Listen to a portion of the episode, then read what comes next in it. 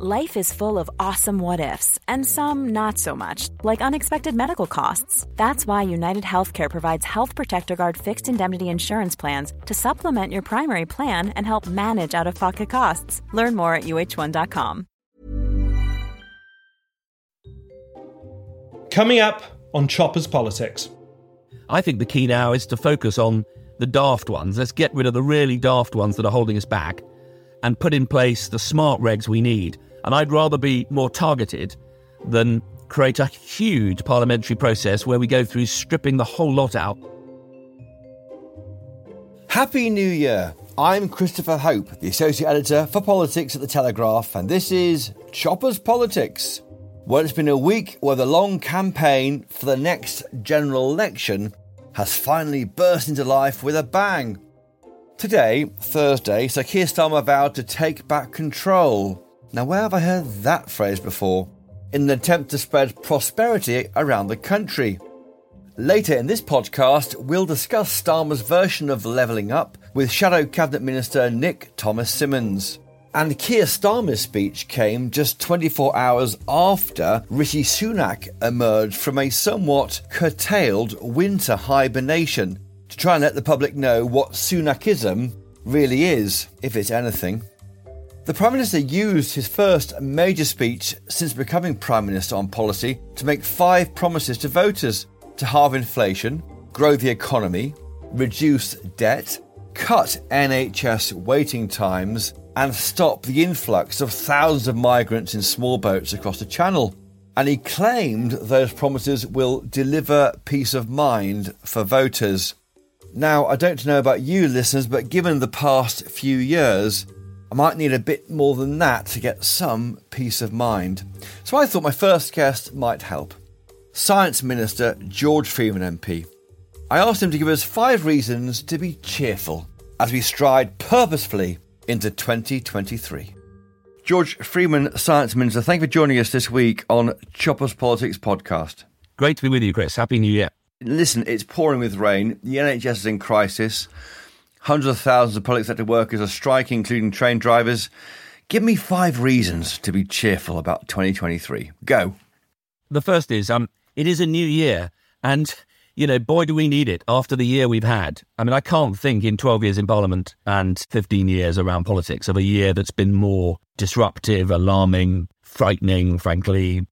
And I think, you know, good riddance. It's a new year and it's a new start. My first point is a new PM and a new king, coronation coming this spring. I think it's going to be a moment to recognise the extraordinary legacy of Her late Majesty the Queen. And this country is, I mean, it's extraordinary to think how she's left us. Modern, diverse, multicultural, positive, and we still have this network of Commonwealth allies and friends around the world. In a big and bad and dangerous world, the UK is far stronger, more secure, and more supported by deep allies than I think anyone could have foreseen, you know, at the end of the Second World War. So I think that's a really exciting moment. Our first ever Hindu Prime Minister will be there at the coronation of an environmental king, a modern king for a modern age. Come on, number 2. Second one, this will be the year that we do come out of this grisly, miserable post-pandemic and post-Ukraine recession. And I thought the Prime Minister yesterday set out, yes, in a very, you know, post-Boris, post-Liz, a very statesmanlike, serious, diligent, careful way. George. Was it boring? Maybe a bit boring, but I think that's what the public want. They want to know that we're not playing games up here in London.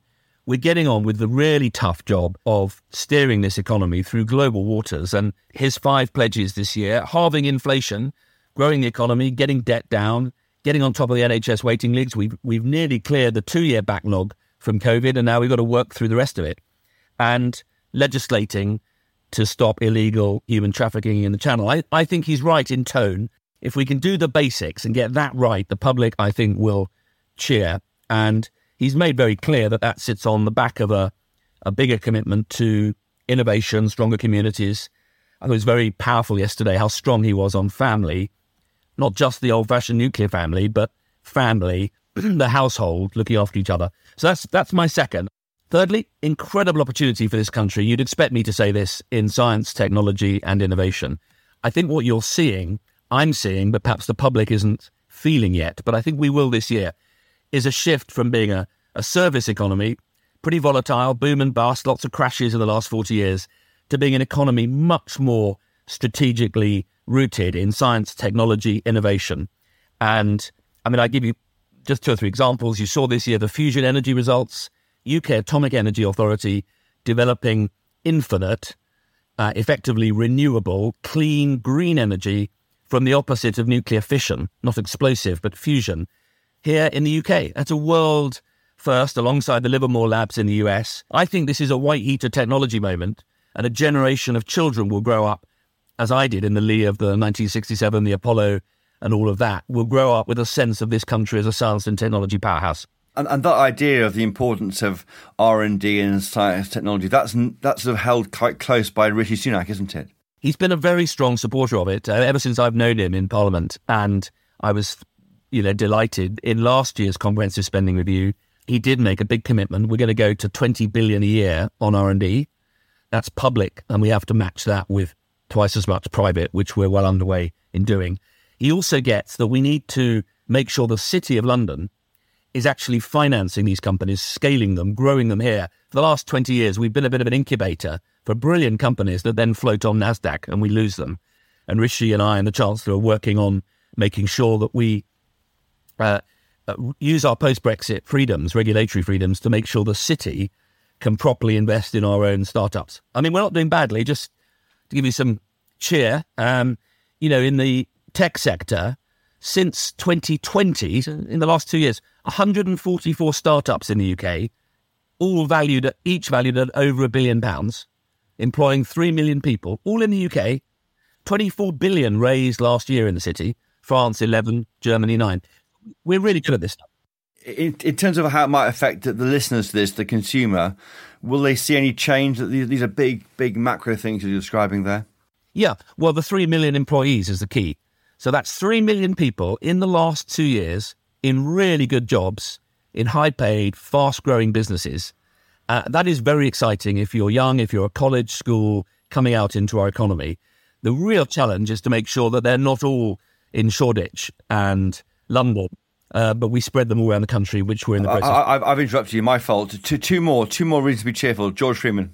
Fourth, I think there's a huge regulatory opportunity. More importantly, the Prime Minister and the Chancellor have agreed with me. I don't mean using Brexit as an opportunity to race to the bottom, a bonfire of all our regulations, putting children back up chimneys, the sort of stereotype, but actually to use our agile regulatory freedom to set the standards in a whole range of exciting new sectors, from space.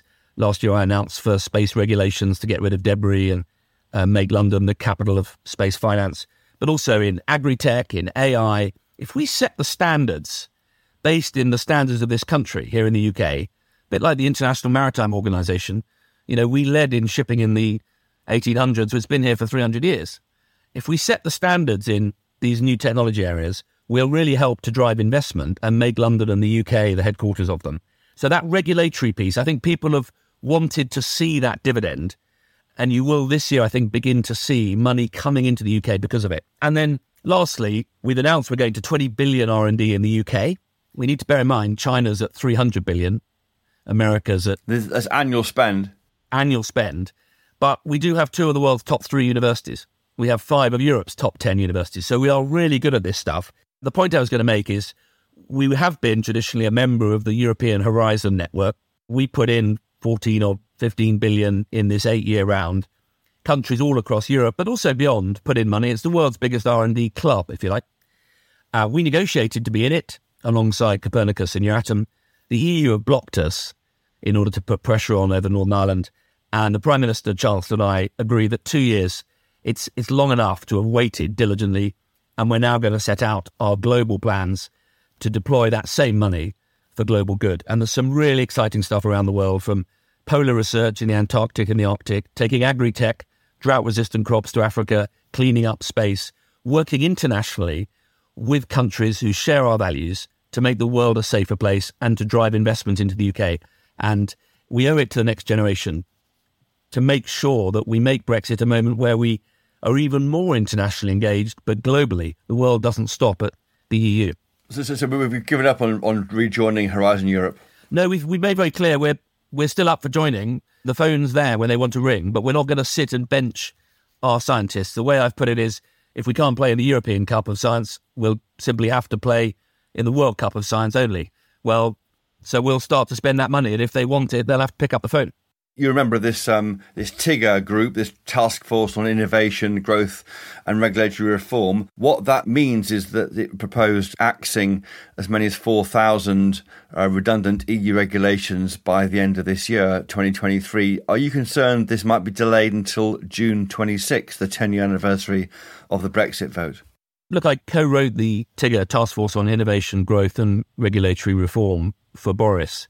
What we've set out is a very strong platform for how we'd use our regulatory freedoms. It's in two parts. First part is, let's reject the precautionary principle and reject the very bureaucratic, top-down, slow Strasbourg-Brussels approach to regulation and adopt a British approach, which is regulation for innovation and innovative regulation. Let's aspire to be a world leader in digital, smart and agile regulation. And let's make all of our regulators behave more like the MHRA, who did amazing things in the pandemic. So let's celebrate regulation and recognise that it's part of a really agile economy, first point.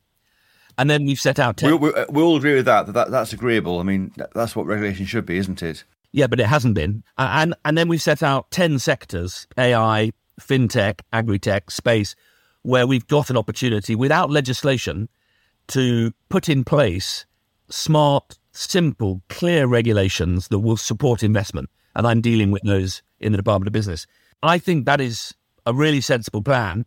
Specifically on your question, you know, when we left the EU, in order to have consistency, conformity on day one and not to create huge problems for UK business, we brought on all of the regulations that we were party to. I think the key now is to focus on the daft ones. Let's get rid of the really daft ones that are holding us back and put in place the smart regs we need. And I'd rather be more targeted than create a huge parliamentary process where we go through stripping the whole lot out.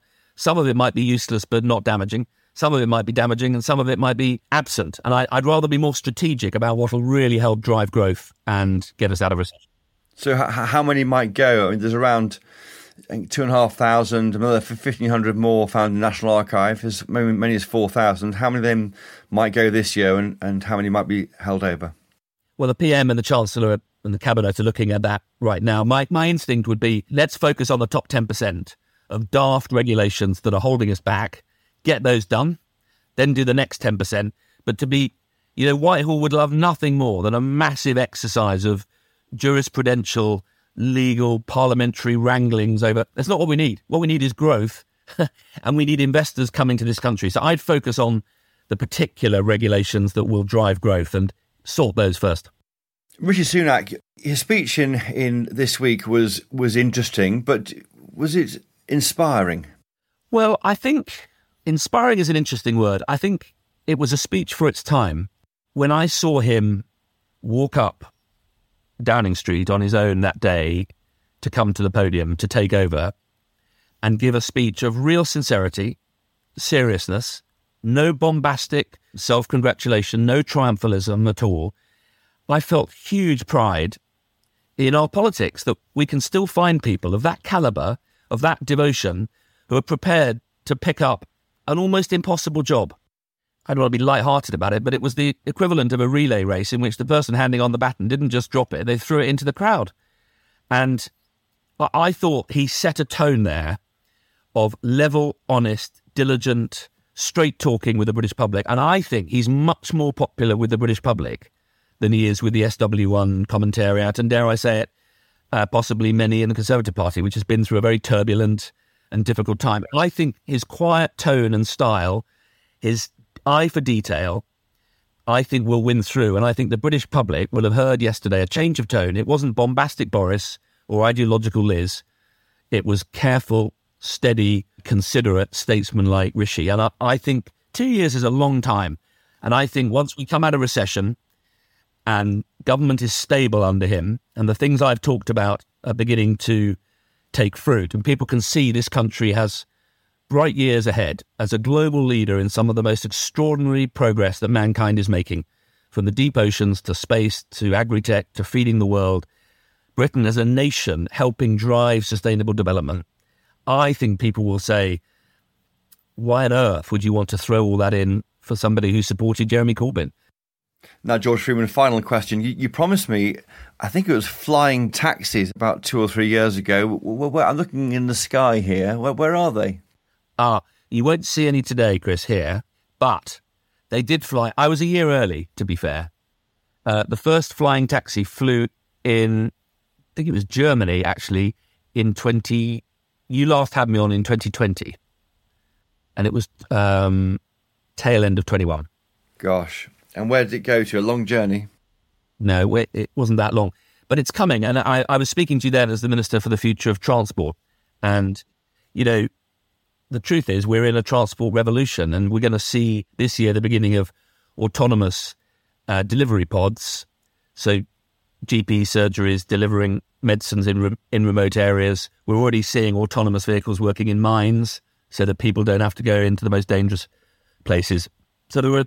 These technologies that I talk about, what's so important is as they're adopted in the wider economy, they create huge numbers of jobs and they make the UK a leader of new industries. And that's really how we're going to get out of this boom and bust cycle. Well, the idea of a flying taxi is very attractive on the day when I can't see you face to face. I'm stranded up in Hertfordshire because of the train strikes. Thank you for joining us this week, George Freeman, on Chopper's Politics Podcast. Thank you, sir. Happy New Year. George Freeman there. Now, as I record this on Thursday, it is the 12th night, the night when revelry takes over and fools mock the monarch. Well, that's politics for you. But oddly today, we heard some language from a Labour politician I thought I would never hear. Let's have a listen. It's not unreasonable for us to recognise the desire of communities to stand on their own feet. It's what take back control meant. The control people want is control over their lives and their communities.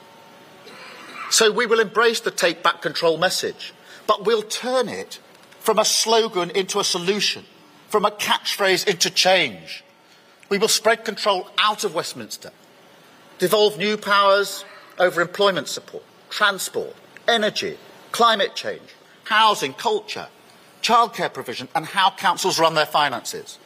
And we'll give communities a new right to request powers which go beyond even that. All this will be in a new take-back control bill, a centrepiece of our first King's speech. That bill will deliver on the demands for a new Britain, a new approach to politics and democracy, a new approach to growth and our economy. That was Sir Keir Starmer, with a somewhat unexpected message from his speech today, Thursday, in East London. So what does taking back control mean for Labour? With me now is Nick Thomas-Symonds, the former Shadow Attorney General who fought Geoffrey Cox over those interminable rows about the backstop and the front stop and the Brexit deal, and a committed Remainer. Labour frontbencher Nick Thomas-Symonds, welcome to Chopper's Politics Podcast. Great to have you on. Great to be joined in Chopper's Politics Podcast. Lovely to be here. We'll be trying to get you on for a while to discuss your brilliant new biography of Harold Wilson. More of that later. Just briefly, we're speaking on the same day that Keir Starmer, Sir Keir Starmer, has adopted language which Brexiteers might hold sacred.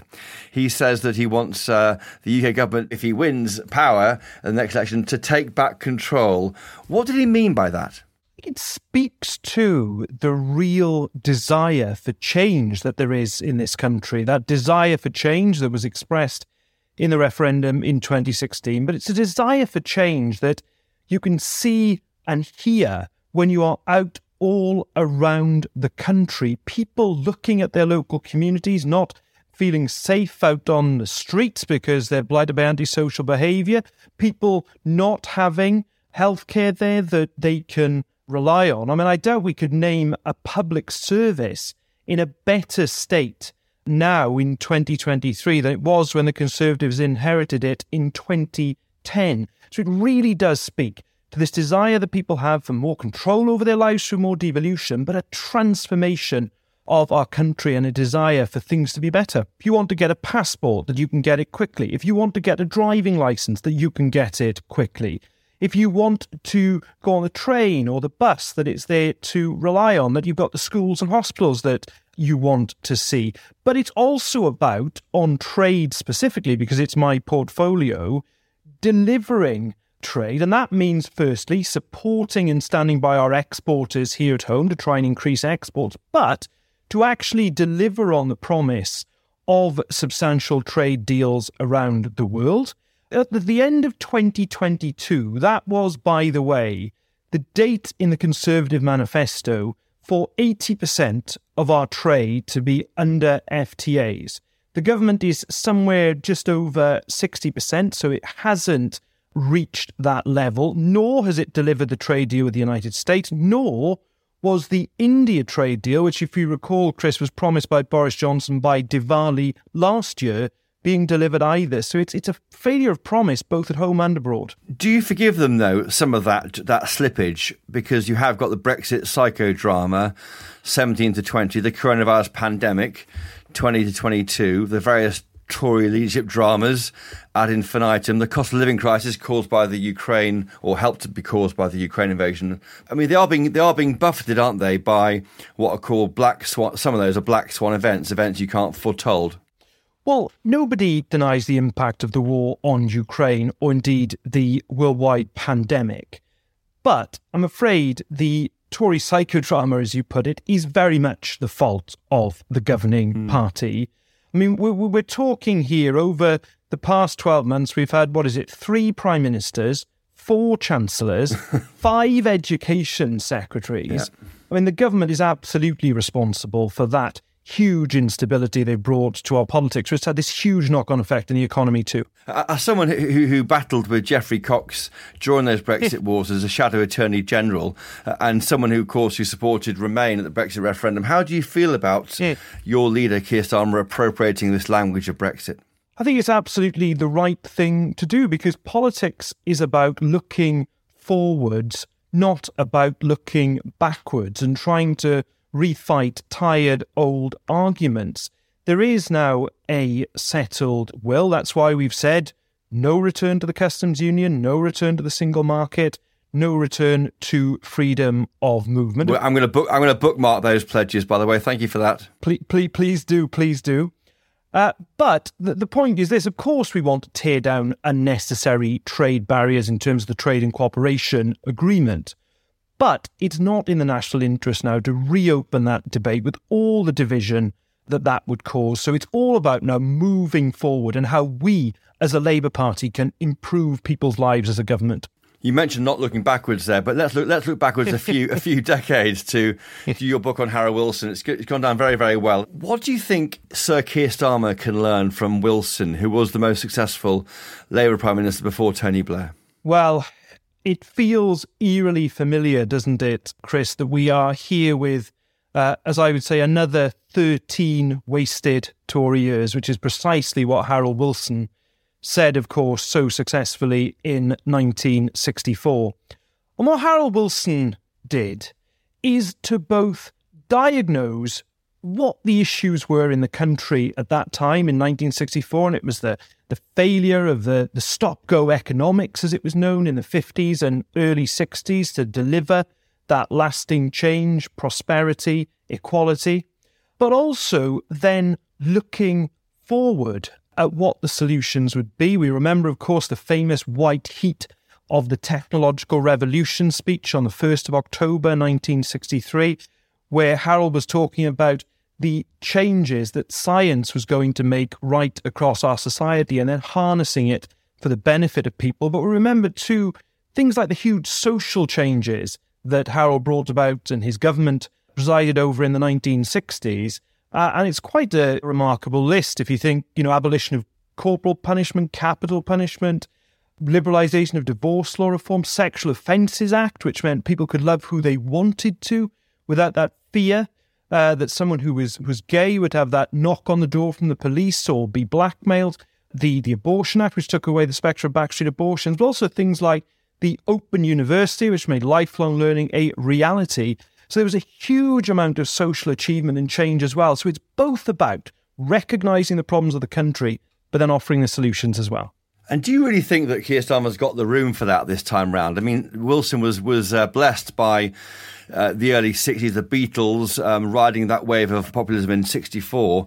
There was a feeling of change, of this new generation coming through post-war who weren't scarred by the Second World War. It's different circumstances now, isn't it? Well, of course, times are different. Nobody denies that. But I wouldn't say that today is culturally any poorer than the 1960s. In fact, the opposite. I think our country's culture is one of our most remarkable things, both at home and indeed in terms of our exports. But remember as well that the Wilson government's economic inheritance was very, very difficult as well. Famously inherited, of course, that hugely overvalued pound, which dominated some years of that government. So it's not uncommon for Labour governments to have this difficult economic inheritance. But politics ultimately is about choices, and it's choices that Harold made for a fairer society back in 1964 that the Labour government could do again in 2024 or whenever the election comes. And also, and 74 is also helpful, isn't it, after the Heath government there, because the way that they had that dash for growth that didn't work out for them, and Wilson came in and just snatched victory in that second election. There are some very strong parallels between that famous budget dash for growth and, of course, what happened with the Liz Truss, Kwasi Kwarteng mini-budget, where just as obviously Rachel Reeves now responded, of course, to that back in September and set out her concerns about that, the Labour opposition, as it was in 1972, Roy Jenkins, Harold Wilson, again at that time also set out what the problems would be. And unfortunately, in both cases, it did have the consequences predicted, and then those huge consequences for people up and down the country. The only thing I would say, though, that is different about 1974 is, of course, it's the one example where in post-war politics we've had a party come back after just one term in opposition, which is a remarkable achievement, I think, in itself for Harold Wilson. Yes, totally. What I haven't asked you, I should ask you, what led you to write the biography of Wilson? He has quite written about already. I know you're an academic, went to Oxford, a tutor in your college, age 21, so you're very clever. But apart from that, what gives you the... What drew to this? Well, it's very kind of you to say that, Chris. And in fact, the first time I heard of Harold Wilson was actually when I became a tutor, in fact, because I became a tutor at the age of 21 and was told that this was something that someone else had done previously, and Harold's name was mentioned as having done this. So that was the first time I felt a bit of affinity, if you like, with Harold Wilson. But it was also because I thought he was in need of a revisionist biography, because I struggled, because I'd written biographies of Clem Attlee and Aaron Bevan, both of whom have got very high reputations. But Harold puzzled me. This was a Labour lead who'd won 4 general elections, who seemed to me not only to have put in place the changes we've discussed in the 1960s, but also in the 1970s, the foundation of modern-day employment law in effect, and that the Race Relations Act, kept British troops out of Vietnam, managed the European issue so that there was a settled position for quite a few decades afterwards. And it puzzled me that biographies had not one chapter in them devoted to his achievements. So it seemed to me this was the time to do it. And I had the benefit of a lot of new papers as well, Chris, both Harold's unpublished autobiography, but the National Archives government papers, but also wonderful papers from the Lyndon Johnson Library in Texas. And I must just tell you about this one set of minutes, which I just think are great, which, I've been a secretary of, secretary of branch Labour Party, constituency party, so I know minutes very well. And this particular set of minutes contains probably the best first sentence in a set of minutes I've ever heard. Oh, go on. And it's late 1964. Harold Wilson, Lyndon Johnson talking about Harold not wanting to devalue the pound. And the minutes start with present, James Harold Wilson, Prime Minister, Lyndon Baines Johnson, President. And with the delicious first sentence, both parties agree this meeting never happened. Oh. And did you get under the skin of him? I mean, I know that he liked smoking cigars, not a pipe, didn't he, famously? And the pipe was a prop. Was that even true? Well, it's not quite true in the sense that he did enjoy smoking both the pipe and the cigars. But again, there are lovely stories about this. The pipe came about because when he was negotiating in trade, actually, in the 1940s, he used the pipe to buy time so that when the other side was making suggestions to him, he could take a puff on the pipe. And if you look as well, he uses the same technique in TV interviews, which, of course, you could at the time, couldn't you, where he'd take a puff on the pipe. But again, there's a lovely story in the book. I think it's 1975, where a group of essentially bank managers and executives, and he goes to a lunch. And I actually spoke to one of the people who was at the lunch. And what happens is he fishes out the pipe and suddenly looks around the room and says, "Hey, any journalists in?" And they said no. So therefore they fished out the cigar and started smoking the cigar. Any lessons there for Keir Starmer? Take up pipe smoking for that big interview with Laura Kuenssberg, or even with my podcast, Nick Thomas-Symonds. Well, I think any time to think in the bear pit of the political interview is to be welcomed. Yeah. Just finally on Harold Wilson, do you think he was slightly damaged by the famous lavender list of honours at the end of his time there with the raincoat manufacturer and the rest? Do you think that was what unfairly traduced him and meant that biographers had a bit of a downer on him for a few years? Yes, I think that's definitely the case. And one of the things I wanted to do was to try to move beyond some of the things that had come to define him, I thought, rather unfairly. And that was one of them. And I think what you have to try and do as a biographer is you have to try to go back to the decisions that politicians and statespeople took at the time. At the time, yeah. And that's the absolute key thing to judging. And his decisions at the time yielded, as far as I can see, a lot of change in our society for the better and 4 election wins.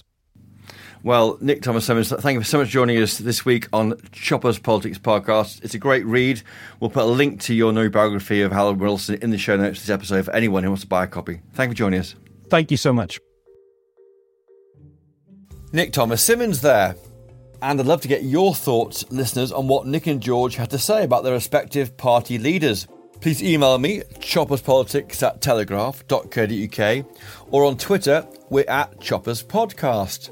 Right, do stay with us, listeners. Coming up, I'll be talking to former Tory MP Brooks Newmark about the life he's made for himself since quitting as an MP in 2015, and how he's inspired by Sir Nicholas Winton.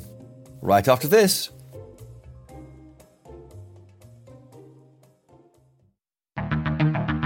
If you're finding this podcast interesting, you may also like our new daily podcast, Ukraine, The Latest.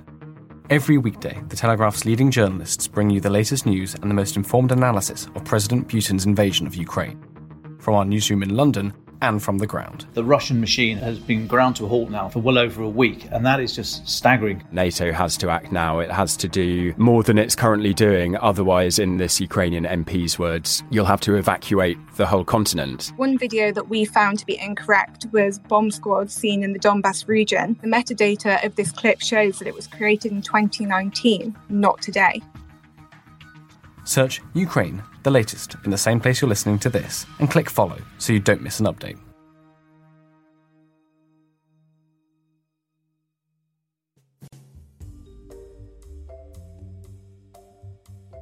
Now, one of the Black Swan events of last year, these are events which you wouldn't ordinarily predict, was of course Russia's invasion of Ukraine, a dreadful conflict that sadly continues into 2023. Former Tory MP Brooks Newmark spent most of last year in the country itself, doing his bit to help Ukrainians during their time of need. So I asked him to tell me more about his work, how he got involved, and how one makes that difficult leap from being an MP to doing something else. Brooks Newmark, welcome to Chopper's Politics. Great to have you on. Thank you. Now, Brooks, you might be best known in Westminster as a really excellent Conservative MP. You had to leave politics back in 2015 after what's known now as a sexting sting involving a tabloid newspaper, which made life very difficult for you at the time. Yeah. But since then, you've reinvented your career as a charity worker, most recently involved in Ukraine. What have you been doing there? Well, actually, we just take a step back, because when I left politics, I'd actually already had a charity in Rwanda, education charity, which I'd had for 15 years. And even though I had an education charity, I knew nothing about education. So I did a master's in education. My charity's based in Rwanda, and I focus on education in Rwanda. And I did my thesis, my master's thesis. They said, stay on and do a doctorate, which I'm now doing at Oxford. And I had just finished my field research in Rwanda on February 24th. And I was supposed to be going scuba diving with a friend of mine, but I spotted on Instagram a friend of mine, a Latvian friend of mine, had a bus on the border of Poland. So I said to my friend who I was supposed to be going scuba diving with, actually, I want to go to Poland. And so I literally came back to England, got some clothes for cold weather, and then went off to the Polish border with Ukraine. And I just thought I was going to go for 4 days. That's what I told him I was going to do. And he had one bus, and we were moving people away from the refugee centers that were getting very crowded and moving people initially to Berlin, Luxembourg, and Paris, and Riga. I ended up then staying 2 weeks. And over time, we started clearing people away from the centers. And I just, my friend from Latvia had to go back to Riga. So I said to him, can you get me 3 buses? Because I want to go into Ukraine to move people away from Kyiv, where the Russians were still trying to sort of push into. And people were trying to get away. And one thing I'd heard was that there were, unfortunately in war, there are a lot of people who take advantage of that. And they were charging people lots of money to move people away. So we ended up offering these bus services for free. And we got very busy, and we were moving people away from mainly Kyiv to Lviv and then on to the Polish border. As the Russians got pushed out, I thought, look, you know, I'm going to stay on here. So I thought, where's the next problem? And so I thought, well, people are trying to get away from Mariupol.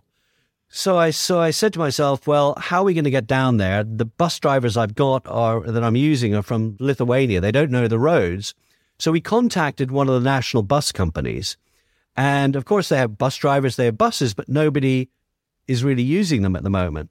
So we then started using them, and then from Zaporizhia and from Vinnytsia, we were moving people who were coming up from Mariupol, again, up to Lviv and to the border. Wow. How many in all did you move? Well, at that stage, I probably moved about 2,500. Women and children mainly, and some elderly men. I then shifted my operation as Mariupol, you know, as the Russians then got control of Mariupol, there were less people moving away. I then shifted my operation to Dnipro and Kharkiv. I then had sort of 2 issues that emerged. And at this stage, I'd probably done close to 4,000, I think. I had 2 problems. One was that there were a lot of people that were being taken against their will from a Kharkiv region to Russia. And the next issue I had was that it was hard to get bus drivers to go into where there are bombs dropping. So I sort of thought to myself, okay, I'm going to go. You know, I said to the guy running the bus company, I'm going to go. You just need to find any guys who are going to go, who wants to go with this crazy Brit that wants to go out to Kharkiv. So I got 4 bus drivers and 2 buses. So we went out to Kharkiv, and then we started moving people away. But we were finding that a lot of people were nervous about going with us. And the reason why is, as I said, there were people being taken illegally to Russia. So, and they were very suspicious that it was for free. So I did 2 things. I did a promotional video with actually a local mayor and, you know, basically sort of saying, hey, I'm here, I'm from the UK. You know, I'd throw in the name Boris Johnson because it was a brand name they all knew. And, you know, we're here to help you. And it sort of overcame some of the fear. But the other thing we had to do was to charge people 10 grivni. 10 grivni is about 10p, because people felt if they're paying for it, they're not being taken illegally anywhere. Incredible. So, they registered online, which was great, because then the next thing was I had people's names, I had people's numbers, and we would do random calls to make sure people got to where they needed to safely and that they hadn't been ripped off, because that was another big concern of mine, because we're doing everything effectively for free, that I want to make sure that no bus drivers or anything were charging them extra money for doing that. So come July, I'd probably moved about 7,500 people. As the war zone kept shifting, there were a lot of people down near Izium. So I started taking buses down to there, and we would have collection points, and we would start collecting people and so on. So by July, I was getting close to 15,000 people. Goodness, and they all moved where? Towards Poland? Good question. So at this stage, what I'm doing is I'm not taking anybody out the country. Everybody who I met wanted to stay in Ukraine. What they wanted to do was to get away from the war zone. Yeah. So what I'm doing is I'm effectively then taking people from Kharkiv, taking them to Lviv, and then in Lviv, they're figuring out, do they see friends? Do they have contacts there? And staying in the west of the country, because at that stage, the west of the country is pretty safe. And a lot of times people are contacting me to move. So there's other stuff that I'm doing. So I would get a call because people heard that we're doing stuff, can you move this orphanage from A to B? And so I ended up last year, moving 5 separate orphanages, 3 of them to Riga, where a orphanage there could take them on, look after them, one to Gdansk and then one to the western part of Ukraine.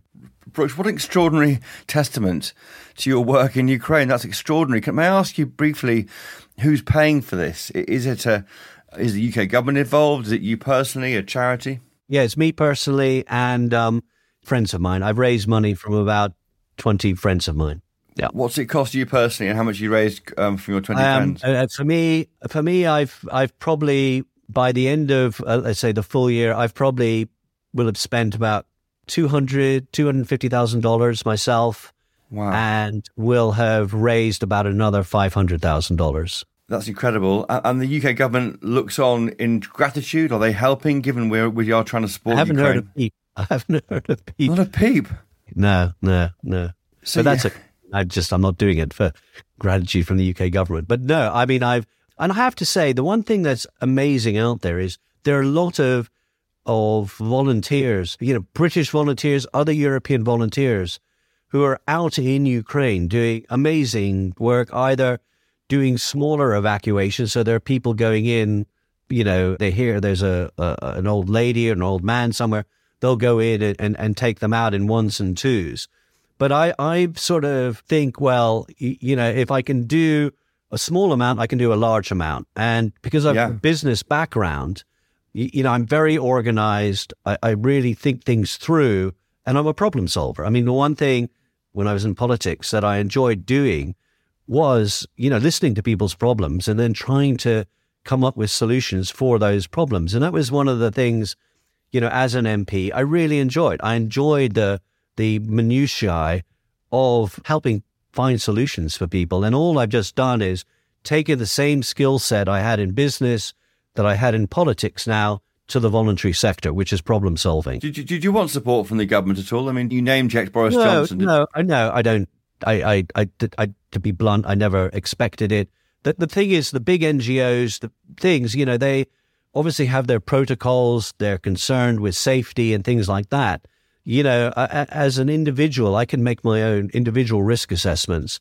I probably am a bigger risk taker than most people. Any family in the area, or just you've been moved to do it? Well, that's another good question. So I'm Jewish, and during the war, obviously I had a huge amount of relatives from Eastern Europe, mainly Lithuania and Poland, who died in the war. But there were a number of people who, really stepped up at the Jews' time of need. People like, obviously, Oscar Schindler, Sir Nicholas Winton, and so on. And so growing up, these names of Schindler and Winton always resonated with me. And I always admired people who took a risk. Now, obviously, they took a different risk than I did. And certainly Oscar Schindler took a much bigger risk with his personal life. But I just, this sort of narrative that I grew up with is always stuck with me. So this was really just an opportunity for me to step up as someone who's Jewish, to people who are not Jewish. You're a modern-day Sir Nicholas Winton, aren't you? Well, I don't know if I'm that, but I mean, he's a role model, is what he is for me. I can definitely say that, and he's definitely someone who is always in my mind. Just growing up, Sir Nicholas Winton was amazing. I mean, beyond amazing, and took them 50 years to really recognize what he did. But he did an amazing thing. But there were, as I said, there were other people like Oscar Schindler and so on who also did great things. And those people, for me, have always been role models growing up. So it's just sort of, I guess, became part of my DNA. And this, even though I didn't deliberately go out there to spend whatever 10 months now in Ukraine mainly, it just sort of one thing led to the next. And I just kept going because there was just kept more and more and more to do. In fact, what happened was I ran out of money and sort of had to come back here and then going out and asking friends. And the problem is there's donor fatigue, like there's war fatigue with other people who sort of, some people question, why are we there? Why are we doing this? There's also donor fatigue. People say, well, I've already given you money, Brooks, you know, and stuff. And I'm saying, yeah, but the war's going on. Well, Brooks, just briefly, you're heading out, I think, next week, the week after next. The 15th. Yeah, I'm back out there the 15th. And you're there till Easter. How can listeners help support you? I'm actually building a website now because I didn't have a charity or anything, but I've just set one up. Anyway, I've just set up a charity in Ukraine called Angels for Ukraine, which is what our brand has been. We'll put a link to that in the show notes to this episode. And just finally, I mean, completely fascinating, not to compare you with anyone else. In our political cycle here, we're seeing MPs leave Parliament at the moment, at the next election, likely at the end of next year. People like Matt Hancock, William Ragg and others. What's your advice to former MPs? And when do you finally shake off that tag? You probably don't ever shake it off, I guess. No. But to be honest, I think it's, you know, with due respect to all journalists, they're always going to find a hook for what you are. So whether former MP or former this or someone who did this, you know, in the distant past, I think I can only just say do what you're passionate about. I think in politics you can never guarantee. You know, once every 4 or 5 years, the electorate make a decision whether they want to keep you or not. So you've always got to be prepared to do something else. And you've got to have the flexibility to think about, you know, what else do I want to do in my life? If you like to do good, which is sort of what I like to do, you know, what can I do? Can I teach? Can I work with a charity? Can I set up my own charity? You know, there is lots and lots of opportunities to do good things out there if that's really what people want to do. Well, Brooks Newmark, former Tory MP for Braintree, and now, well, a philanthropist on a grand scale in Ukraine and doing great work. And good luck and stay safe in Ukraine, Brooks. Thanks for joining us this week on Chopper's Politics Podcast. Great to have you on. Thank you. Okay, thank you. And that's all for this week, listeners. Thank you to my guests, George Freeman MP, Nick Thomas-Symonds MP, and of course, former Tory MP, Brooks Newmark. Thank you to my producers, Louisa Wells and Giles Gear, but most importantly of all, thank you to you for listening. If you'd like more Chopper in your life in 2023, do check out my daily Chopper's Politics newsletter. The link for that will be in the show notes to this episode. And as I said, the link for Nick Thomas-Symonds' new biography of Harold Wilson and how to buy it will also be in the show notes to this episode. As will the link to my weekly Peterborough Diary gossip column, out every Friday evening at 7 p.m. online and in Saturday's newspaper. And finally, for the first time in 2023, can I remind you to buy a copy of the Daily Telegraph if you can? I know you won't regret it. Until next time, though, cheerio!